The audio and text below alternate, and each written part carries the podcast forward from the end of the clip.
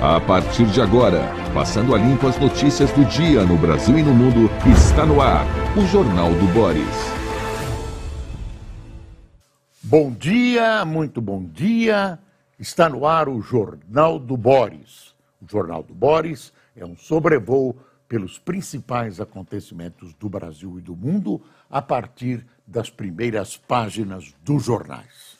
Hoje o dia está agitado, especialmente no noticiário que se refere à presença de Sua Excelência, o ditador da Venezuela, em solo nacional.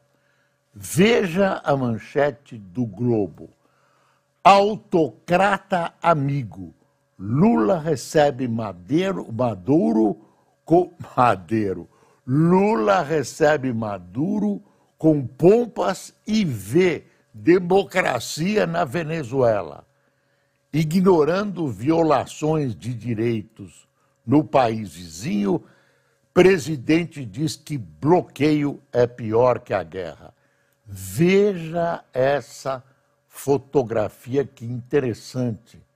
A diferença de tamanho entre Lula e o ditador Maduro. Hoje começa na capital federal uma reunião de 12, se é que os 12 virão, presidentes da América do Sul, no sentido de refazer, refazer a união entre esses países para criar um mercado, enfim, Unasul, lembra da, da Unasul, Lula quer ressuscitar, há resistências, há resistências porque tem um caráter ideológico, enfim. Aí o Maduro é convidado, tinha que ser convidado, é um país uh, irmão, um país vizinho, um país com que o Brasil tem interesses mútuos, vários interesses mútuos, um país que nos deve alguns bilhões, e aí vem o Maduro e ele, ditador da Venezuela, é o único a ser recebido em separado pelo Lula e homenageado. Ontem o próprio Maduro estava com os olhos desse tamanho com o que estava acontecendo. Ele se sentiu um rei, como de fato ele pensa que é. Estava sendo homenageado. Todos os tapetes vermelhos do governo colocados para ele. Almoço no Itamaraty. Um governo ditatorial que não respeita direitos humanos que não respeita a liberdade individual, que persegue violentamente a imprensa. Um governo que sofre acusações gravíssimas de corrupção.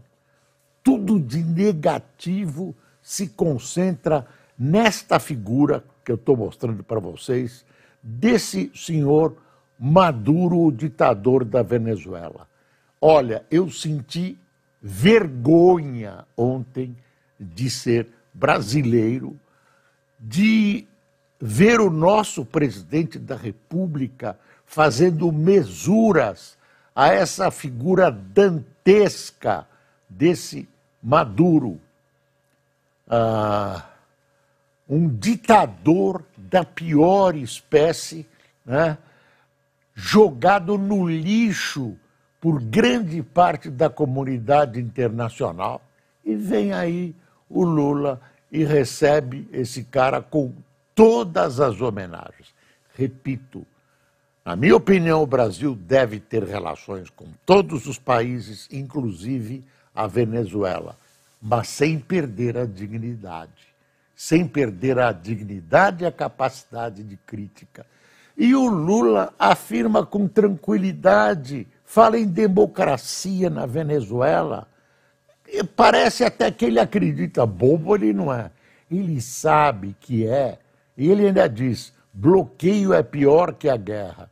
A, a, a Venezuela está sendo bloqueada por responsabilidade dela mesmo, pelas suas atitudes. Né? Esse cara é um ditadorzinho, um ditadorzinho da pior espécie, recebido com homenagem. O Lula tinha um sorriso desse tamanho. Não dá para acreditar. Isso é uma vergonha. Isso é uma vergonha. Agora eles vão fazer uma comissão no Ministério da Fazenda para analisar né, quanto a Venezuela nos deve para ela devolver bilhões, 6, 7 bilhões de dólares. Que esse dinheiro nunca virá. É um cano. Né?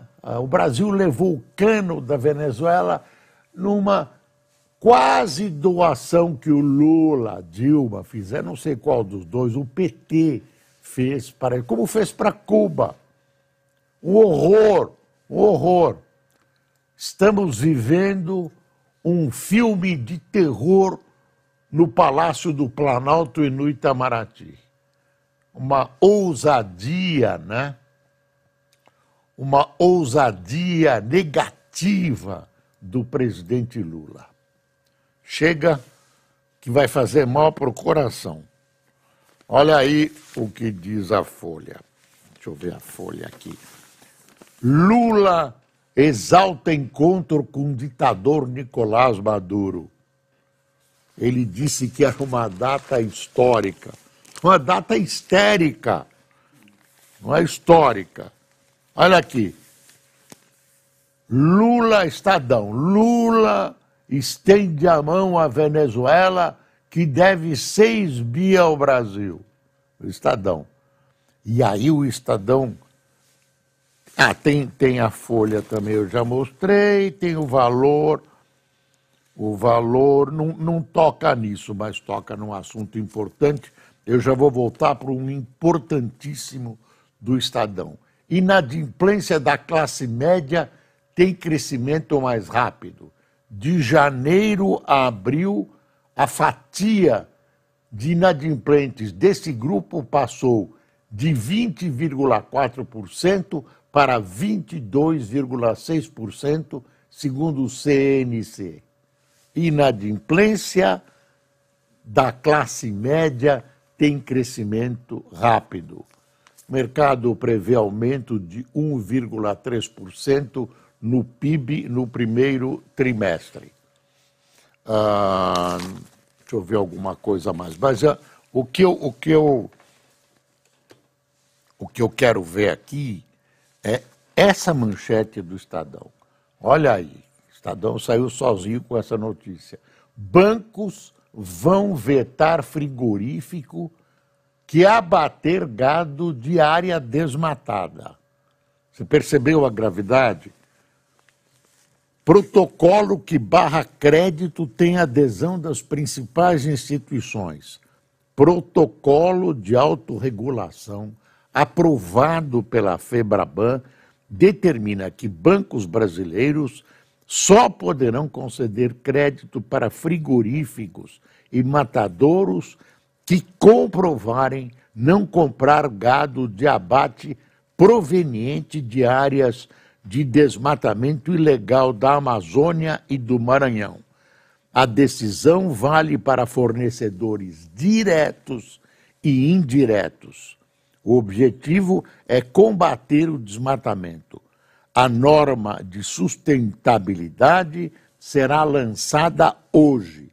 É a primeira vez que há um protocolo detalhado para um setor específico da economia. Olha aí os bancos contribuindo por uma boa política ambiental. Uma boa política ambiental. Está ah, aí uma, um, uma assertiva da FEBRABAN e uma contribuição dos bancos para a economia brasileira, porque esse tipo de, de abate acaba se refletindo na Europa, nos Estados Unidos, que também não querem receber esse tipo de produto que acaba sendo uh, gerado, acaba sendo gerado com o desmatamento no Brasil. Sete MPs que interessam ao governo podem perder validade. Das medidas provisórias que vigoram até amanhã, até amanhã, hein? a única que deve ser votada é a da formação dos ministérios. Entre as que podem cair está a que trata do CARF. Lembra? Ah, o consumidor né, e o governo trocaram a maioria, puseram a maioria dos membros, o voto de Minerva no CARF, em caso de empate, era do consumidor, né? era ah, do pagador de impostos. Agora se transformou no contrário, esse contrário volta ao contrário. Se essa, essa MP não for votada, não vai ser votada, não dá tempo de ser votada. E amanhã é o último dia do imposto de renda. Desculpe incomodá-lo, amanhã é o último dia do imposto de renda. Ah, esqueceu, né? Todo mundo falando em imposto de renda, imposto. Vai atrasar, vai atrasar. Tem uma notícia aqui que não está nos jornais e que eu vou ler para vocês, está na CNN. A Ucrânia atacou a Rússia em Moscou. Se você não acredita, eu vou repetir. A Ucrânia atacou Moscou com drones. Quer ver? Ah, guerra na Ucrânia é do boletim da CNN. Um ataque de drones na capital da Rússia nesta terça-feira, dia 30, resultou, agora entre aspas, em danos menores a vários edifícios, disse o prefeito de Moscou, Sergei Sobyanin. O Ministério da Defesa da Rússia afirmou que a Ucrânia é responsável pelo ataque.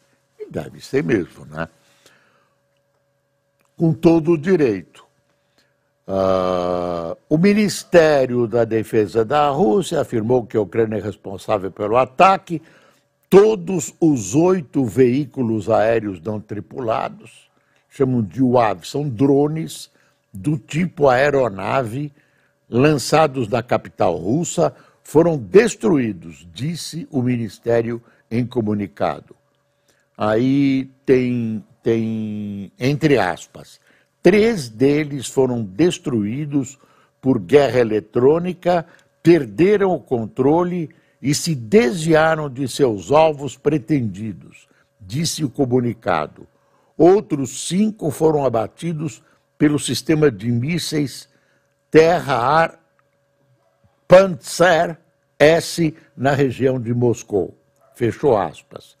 O Comitê Investigativo Russo disse em comunicado que, entre aspas, como resultado da queda de veículos aéreos não tripulados, vários prédios em Moscou sofreram pequenos danos. Isso, essa, é, esse é um sinal claríssimo, evidente, de que começou né, a retaliação ucraniana, começou a, a Ucrânia a reagir com vigor, estava anunciando, anunciando, anunciando que ia começar essa ofensiva e tudo indica que esse ataque já faz parte dessa ofensiva ucraniana, cujo objetivo é recuperar territórios roubados, tomados pela Rússia. Extração de petróleo em área sensível já ocorre em 91 países, diz o Globo. Restrições variam a cada caso no debate entre ganho econômico e risco ambiental. O mapeamento mostra que há 835 áreas de proteção ambiental em 91 países que são exploradas por petroleiras com diferentes regramentos. A atividade se dá em parques nacionais, geleiras e outros biomas. Brasil debate se deve extrair combustível fóssil na foz do Amazonas. Queria lembrar uma coisa que eu disse ontem, que as pessoas pouco sabem, essas áreas foram colocadas em concorrência, inclusive essa que chamam de Foz do Amazonas, pelo governo da presidenta Dilma. Pelo governo da presidenta Dilma. Foram colocadas, aprovadas, colocadas em, em concorrência. A Petrobras ganhou a concorrência, podia ter sido qualquer outra empresa internacional. E aí, de repente, quando vão estabelecer, quando vão fazer a perfuração programada, né, claro, estão procurando petróleo, aí vem o governo e diz, não, não brinco mais, não pode. Não estou condenando isso, pode ser que a Marina tenha razão, não estou condenando. Ah, o Ibama coloca essa posição, aliás, uma posição que eu salvo muito engano, o Ibama, o Ibama participou de estabelecer aquela área ali no governo, no governo uh, da Dilma. Aí o, o, investidor internacional se assusta. Bom, o Brasil faz uma concorrência, fica tudo acertado, e aí, de repente, eu não brinco mais, não, não vou voltar atrás. Então, essa, essa é uma situação que nos prejudica no exterior. Não estou dizendo que precisa perfurar. Eu não sou técnico, para mim não interessa. Interessa a preservação ambiental e interessa um, um, um uh, salto econômico do Brasil. Se pudesse juntar as duas coisas, e nem se sabe se tem petróleo. Aí o Brasil o que, que vai fazer? Vai para as áreas contíguas, lá para o Suriname, para a Guiana, vai tentar explorar na, na, região vizinha que já apresentou bons resultados em petróleo. Pelo menos essa é a movimentação da Petrobras, como que quisesse dizer que não acredita em que ah, as coisas vão se resolver em termos de permitir essa perfuração e, portanto, a exploração de petróleo no que chamam de. é a região de Foz do Amazonas. condenação a 16 anos de Eduardo Cunha é anulada pelo Supremo. O STF considerou que o foro para julgar o ex-deputado pelos crimes de corrupção e lavagem de dinheiro é a justiça eleitoral. Quer dizer, ele foi condenado a 16 anos, passou por todos os estágios, foi condenado em primeira instância, em segunda, tudo condenado, de repente volta tudo ao zero. O cidadão olha aquilo e fala: pô, por que não disseram isso no começo do processo?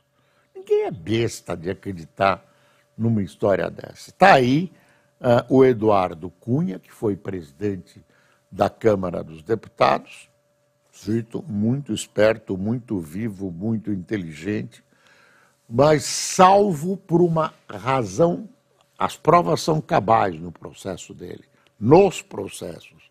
Agora, ele é salvo por uma razão formal, como foi salvo o presidente Lula, por uma razão formal, anulados os processos por razões meramente formais. Vai, ele vai sair dizendo agora que ele foi absolvido também, como o pessoal do PT diz a respeito do Lula.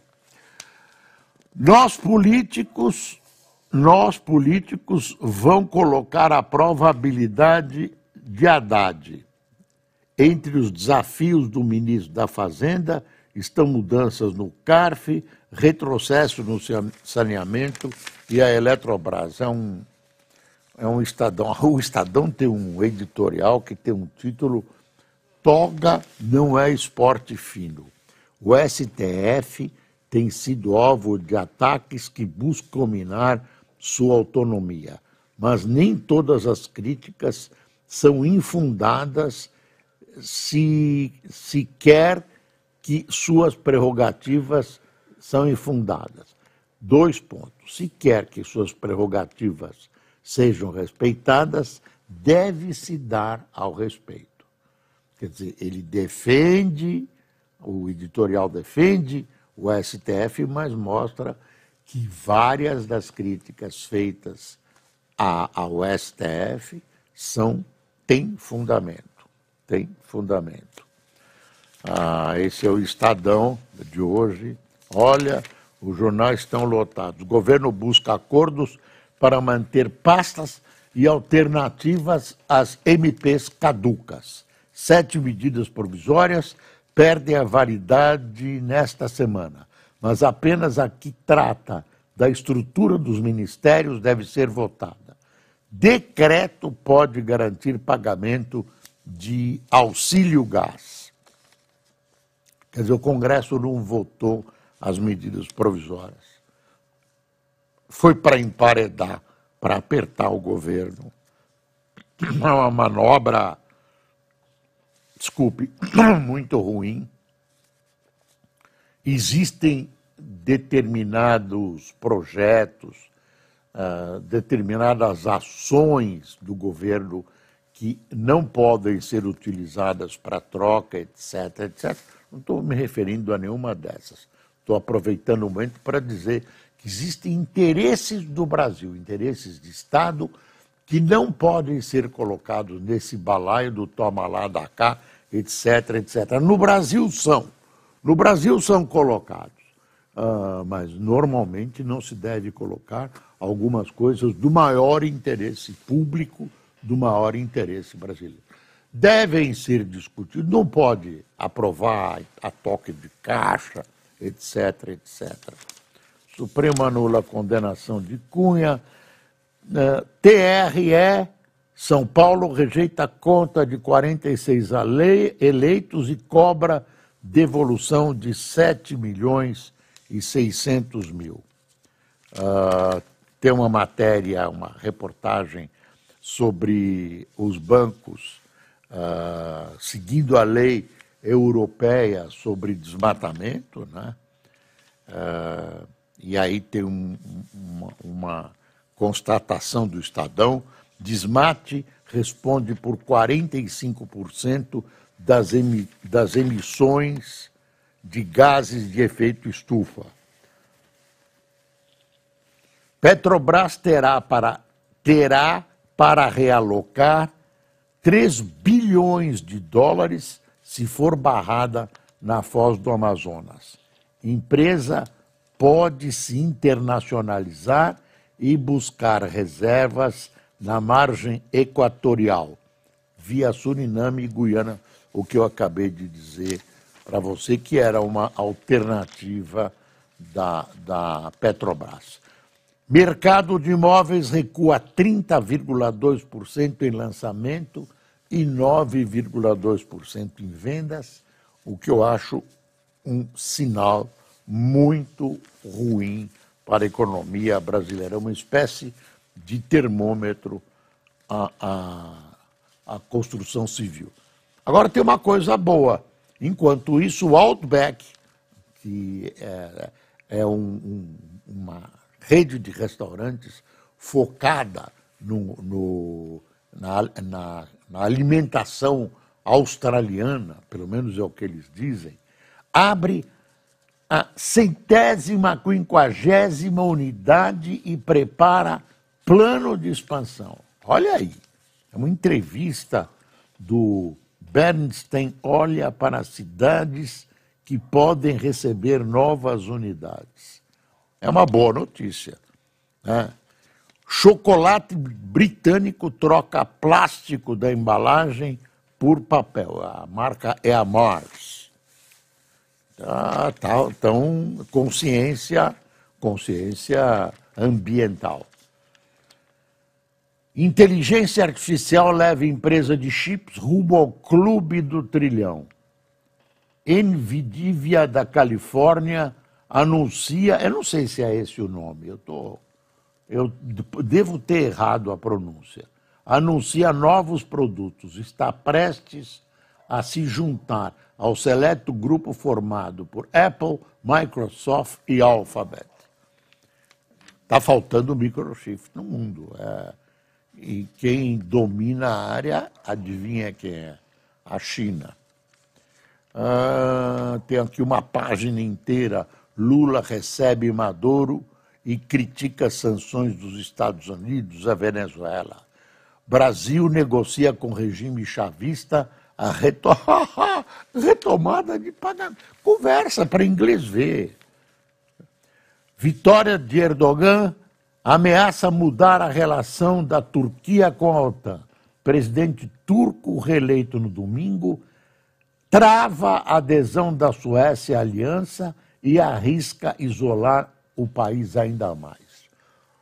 Uh, toda a OTAN, quer dizer, toda admissão na OTAN precisa ser aprovada por todos os países. A Turquia está dizendo não para o pedido da Suécia. A Suécia quer entrar porque tem medo da Rússia, quer entrar na OTAN. E a, a Turquia está segurando.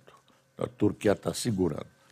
Premier da Espanha dissolve parlamento e convoca eleições. Governo esquerdista, a direita ganhou as eleições espanholas, né? O, a medida foi aprovada, a medida de, né, de dissolver o parlamento foi aprovada pelo Conselho de Ministros e tomada após o resultado das eleições regionais de domingo, que indicaram uma dura derrota para o seu Partido Socialista Operário Espanhol, que é o partido do primeiro-ministro. Você vê que tem muita coisa mudando. O mundo todo está em mudanças, em rebuliço. A gente não sabe bem para onde as coisas vão. Eu acho que é um, é um ambiente. Que, eu vou falar que também cheira um pouco de pólvora, viu? Quer dizer, a pólvora já está graçando na Ucrânia, mas o, o, o conflito Rússia-Ucrânia, a invasão da, da Rússia, que foi um erro do Putin contra ele mesmo, uh, já está causando, já está subindo de tom. Por exemplo, com esse ataque de hoje à Rússia ataque a Moscou. Uh, uh, deixa eu ver, China anuncia que planeja levar astronautas à Lua antes de 2030. A China está crescendo, a China, a China agora já é China e Estados Unidos. A Rússia lembra da Guerra Fria, Rússia, União Soviética, agora é a China. E olha, está crescendo. E se, se insinuando muito na América Latina. Dois ex-jogadores do Vila Nova são punidos com banimento e suspensão. Aquela história de. aquela história do. Né, da corrupção nos jogos uh, de futebol, aquela corrupção eleitoral. Aceno de Lula Maduro reforça a aposta em sua bolha o presidente Luiz Inácio Lula Silva disse haver preconceito grande contra a Venezuela. Segundo ele, foi criada uma narrativa de ditadura para o, o país. Não, não dá, não dá, não dá para acreditar. Teve um avião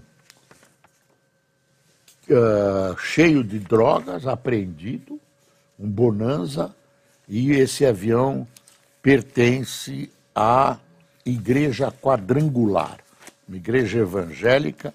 Não, a igreja diz que não tem nada com isso, é uma utilização do avião, enfim. Olha, no dia 2 vai ser lançado um documentário chamado O Caso da Escola de Base. É um documentário independente, em quatro capítulos, vai ser lançado na no Canal Brasil, o tal canal do Lula, Canal Brasil, e simultaneamente na Globoplay.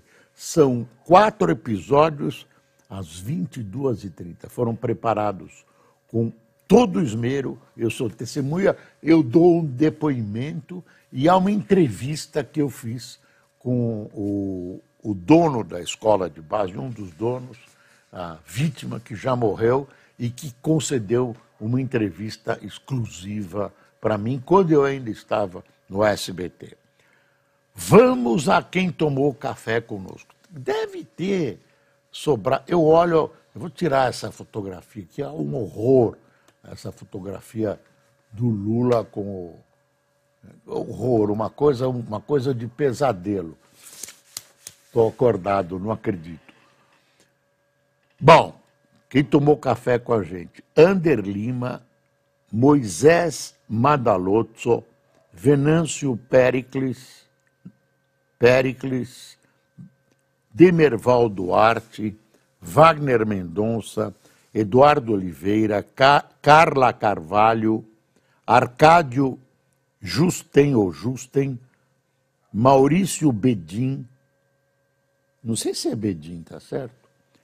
Uh, Valdir Oliver, Carlos Carvalho, Gilvan Nascimento, Henrique Martins, Eugênio Melo, Zulmira Lima de Tupã, perto de Marília, quase grudado. Mas quente, quente. Maria Cavalcante de Umuarama, no Pará, no Paraná, desculpe. Neuza Franco de Iracemápolis, Iracemápolis, Rui Santos do Rio de Janeiro e Sandra Fátima, de, Fátima, ou, Altima, Fátima. Hã? Altima, Altima. Sandra Altima, de Idaho Falls, nos Estados Unidos. Nossa espectadora no exterior, você sabe, planetária a internet, tem gente nos assistindo no mundo todo. Brasileiros, portugueses. O que, que é? Ah, o Cássio está me lembrando que a rodovia dos Bandeirantes, no sentido São Paulo, está fechada. Uma manifestação de indígenas e tem um congestionamento monstruoso. O Cássio está me lembrando para avisar a você para não usar a rodovia dos Bandeirantes no sentido do interior para São Paulo, tá? Gente, obrigado, até amanhã.